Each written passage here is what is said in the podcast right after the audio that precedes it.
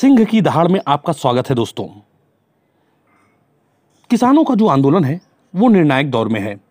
किसान नेताओं ने स्पष्ट तौर पर कह दिया है कि अब आगे बातचीत नहीं होगी और सीधे सीधे फैसला होगा।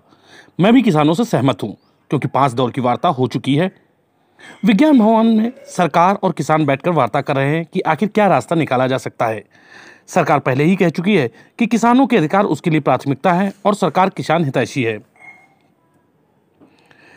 लेकिन बात यह है कि किसान आंदोलन में अगर लोग राजनीतिक मकसद से उतरते हैं तो कोई गलत बात नहीं। लेकिन किसान आंदोलन में राजनीतिक आड़ लेते हुए कुछ ऐसे लोग घुस जाएँ, जो आंदोलन ही खत्म कर दें। जो किसान हितैषी ना हो, जिनका मकसद सिर्फ़ अराजकता फैलाना हो, जो शाहीन बाग में देखने को मिला था, जो बिना मकसद का एक आंदोलन था। अब ऐसी बात कहूँगा तो आपको लगेगा कि मैं सरकारी भाषा बोल रहा हूँ। देखिए, किसान के साथ हम सब हैं जो भी किसान के साथ नहीं होगा, वो देश के लिए खड़ा नहीं हो सकता। लेकिन क्या किसान आंदोलन को खालिस्तान समर्थक हाथ में ले लें? या आंदोलन को शाहीन बाग की तरह अराजकता का अड्डा बना लें? तो ये सही होगा क्या? देखिए, यही खतरा भाप कर भारतीय किसान यूनियन के बड़े नेता राकेश टिकैत ने कहा है कि किसान आंदोलन को शाहीन बाग नहीं बनने दिया जाएगा। और जब राकेश टिकैत ये कह रहे हैं तो इसका साफ़ मतलब है कि इस आंदोलन को शाहीन बाग बनाने का बाकायदा प्रयास चल रहा है। और उन्होंने ये भी कहा, जो गलत नारे और गलत भाषा दे रहे हैं, उन लोगों पर भी नज़र रखनी चाहिए। आगे राकेश ने यह भी कहा है कि उपद्रवी तलवारें निकालकर किसानों को भड़काकर हिंसा भड़काने का प्रयास कर सकते हैं। अमित शाह से भी जब कैप्टन अमरिंदर सिंह मिले तो उन्होंने कहा, इस आंदोलन को जल्दी से जल्दी खत्म किया जाना चाहिए, वरना आंतरिक सुरक्षा पर भी खतरा बढ़ सकता है। दरअसल किसानों के पीछे एक बड़ा दबाव बनाया गया है और उन्हें यह समझाया गया है कि देखो इस बार सरकार को झुकाया नहीं या घुटने पर नहीं लाए तो सब खत्म हो जाएगा। आज सामना अखबार का संपादकीय देखिए, उसमें लिखा है, इसे पढ़कर आपको पता चलेगा कि आखिर हो क्या रहा है। इस संपादकीय में लिखा है कि ये जो सरकार है, यानी मोदी और अमित शाह की जोड़ी, ये किसी के आगे झुकती नहीं है। लेकिन छः सालों में पहली बार ये हो रहा है कि ये झुकेंगे। लेकिन यहाँ एक बात स्पष्ट कर दूँ कि सरकार का काम ही है जनता के सामने झुकना। और उसका ये फ़र्ज़ भी है कि जनता के हित में फैसले ले। लेकिन उसका एक ये भी कर्तव्य है कि ज़बरदस्ती अराजकता फैला कर अगर कोई मांग की जाए तो सख्ती से इससे निपटा जाए। यानी अगर हिंसा के ज़रिए मांग मनवाने का प्रयास किया जाए तो सख्ती से उस मांग को दबा दे।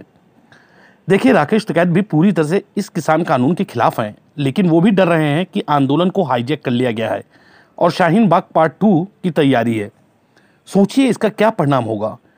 निश्चित तौर पर यह किसान के खिलाफ होगा। सरकार को स्पष्ट रूप से चाहिए, जो शंका है किसानों की उसे दूर करे। लेकिन वो किसान जिनकी वजह से राजधानी को बंधक बनाने का प्रयास हो रहा है, उनसे सख्ती से निपटा जाना चाहिए। बकायदा पंद्रह किलोमीटर का जाम लगा हुआ है। और दिल्ली जाने के लिए कोई ऐसा रास्ता नहीं है जहाँ घेरा ना डाल दिया गया हो। और किसान कह रहे हैं, एक इंच भी जगह निकलने की नहीं देंगे। अब इनके, इसके नुकसान को देखिए। नोएडा में फैक्ट्री बंद होने लगी हैं, क्योंकि ट्रक नहीं पहुँच पा रहे हैं। अगर ये इसी तरह चलता रहा तो कितना असंतुलन बढ़ जाएगा। दिल्ली और एनसीआर में सभी खाने और पीने की चीज़ों की महँगाई बढ़ जाएगी। और दूसरी तरफ़, मंडियों में दाम गिर जाएँगे और इसका असर ये होगा, जो किसान को उपज का उचित पैसा मिलना चाहिए, वो नहीं मिल पाएगा। अब आप आंकड़ा देखिए। सिर्फ़ दिल्ली की आज़ादपुर मंडी में, जहाँ 12 से 13 मैट्रिक टन फल और सब्ज़ी आ रहे थे, वो अब छः से सात ही टन आ पा रहे हैं। यानी घाटा तो किसान का ही हो रहा है। अभी तक सिर्फ़ और सिर्फ़ साढ़े तीन सौ करोड़ का नुकसान दिल्ली की आज़ादपुर मंडी का हो चुका है। तो ये नुकसान उपभोक्ताओं और पैदा करने वाले दोनों का हो रहा है। तो इस आंदोलन में बहुत से ऐसे लोग घुस गए हैं जो इसे ख़राब कर देना चाहते हैं, जो राकेश टिकैत भी कह रहे हैं। और इसीलिए सरकार को आखिरी बैठक की तरह अब इस वार्ता को ख़त्म कर देना चाहिए और दिल्ली एनसीआर के नागरिकों के हितों की भी रक्षा करनी चाहिए। किसी को भी आंदोलन के नाम पर सड़क रोकने की इजाज़त नहीं होनी चाहिए, क्योंकि यकीन मानिए जिसको आंदोलन के नाम पर अराजकता फैलानी होगी तो यही रास्ता अपनाएगा। और देश की लोकतांत्रिक व्यवस्था के लिए अच्छा नहीं होगा।